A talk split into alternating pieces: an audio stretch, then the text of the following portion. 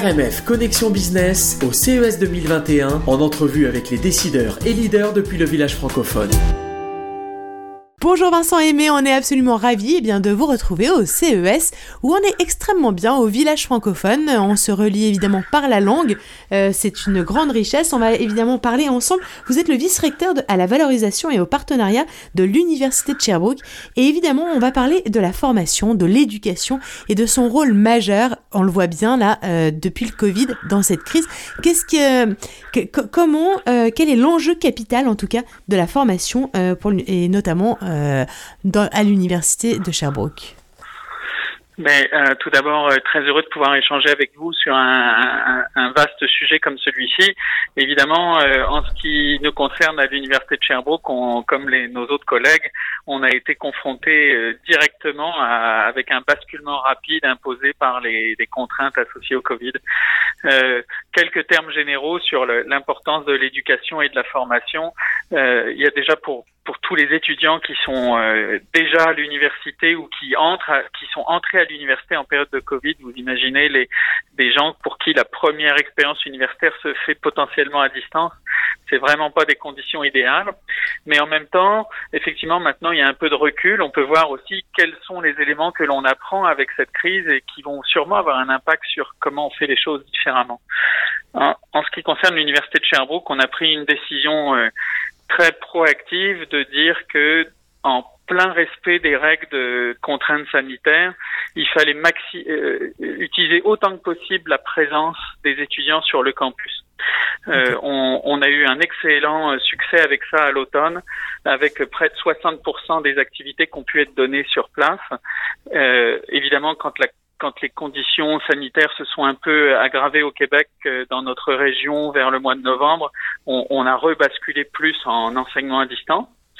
Et, et, et, on a réussi à faire cette période de trois mois avec euh, près de 60% des étudiants présents en, en allant louer des sous-sols d'église, des, des, salles de spectacle et autres pour pouvoir euh, régler les problèmes de distance. Mais on, on, a réussi à mettre en place des approches de formation vraiment pensées pour cette situation avec un mix de présence puis un mix d'enseignement à distance. Puis c'est clair que la qualité de la formation que l'on a pu délivrer ainsi et a, été euh, très très bonne. Le, tout à distance, effectivement, vous euh, vous pensez qu'il va qui, qui, peut y avoir un mix plutôt qu'un un, un digital, une digitalisation euh, totale.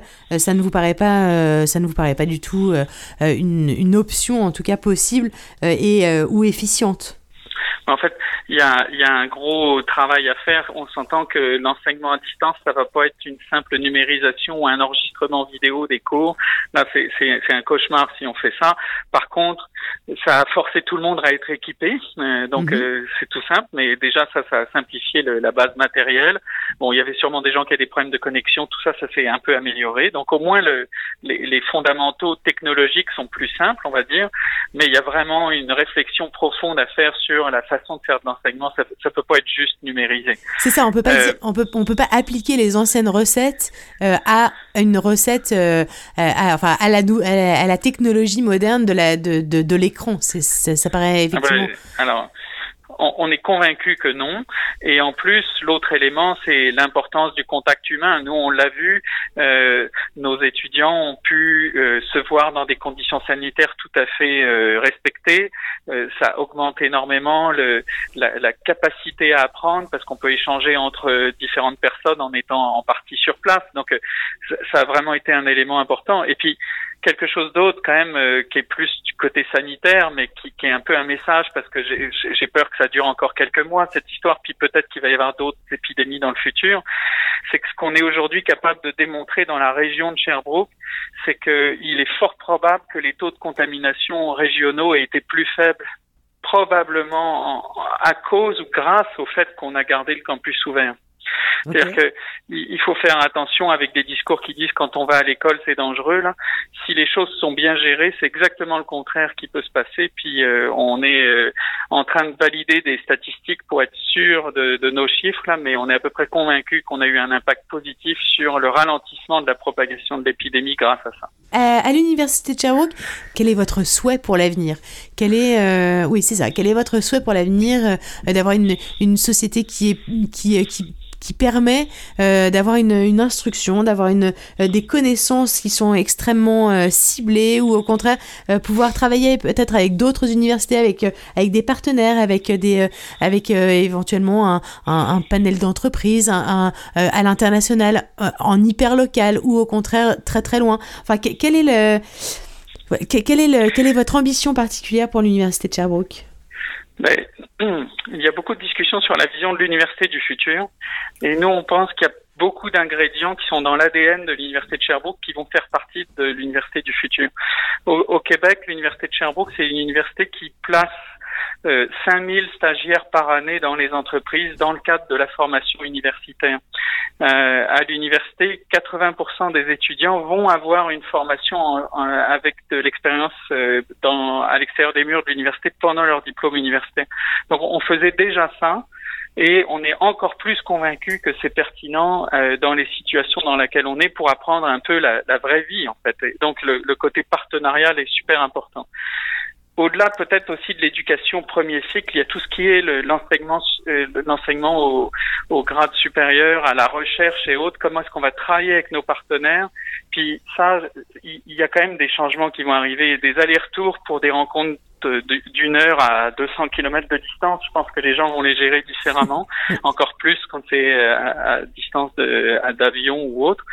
Mais ça, ça va changer, mais pas pour diminuer les relations. À la limite, ça va peut-être avoir un impact positif, c'est que ça va peut-être être plus naturel de parler à des partenaires qui vont être beaucoup plus loin parce que les gens ont appris à travailler via des écrans.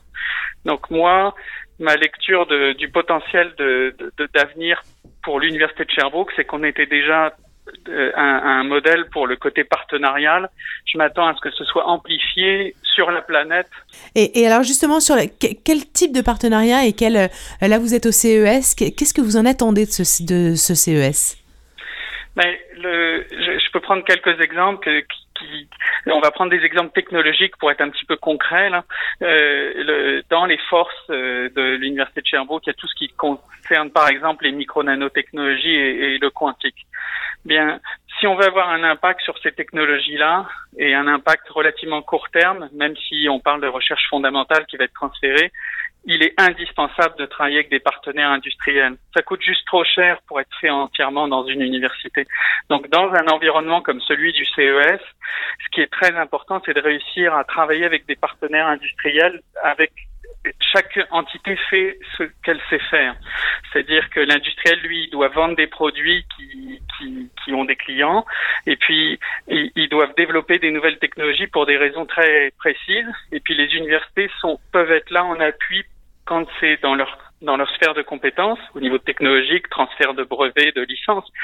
Mais on oublie souvent de parler à quel point c'est important de former la main-d'œuvre hautement qualifiée qui va euh, aller dans ces entreprises qui vont créer des startups. Ah bah, Et c'est là où il y a c'est là où il y a une proximité à avoir avec nos partenaires industriels, autant pour le transfert technologique que pour euh, en fait les nourrir euh, euh et, et, générer beaucoup d'opportunités pour nos étudiants.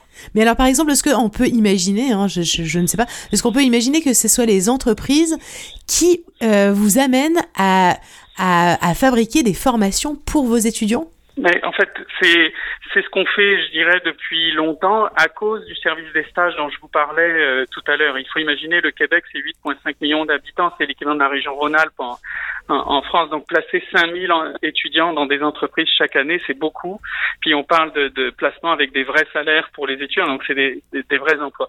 Et donc par ce programme-là, on a un retour permanent de la réalité du terrain. Est-ce que ça veut dire que je vais faire une formation à chaque fois qu'il y a une question qui vient d'extérieur? Non. Mais par contre, est-ce que nos formations sont adaptées aux, aux, aux réalités, puis qu'on peut détecter les tendances parce qu'on a beaucoup de proximité avec nos partenaires? La réponse c'est oui, mais c'est pas des changements temps réel. Il y a des changements qui prennent du temps.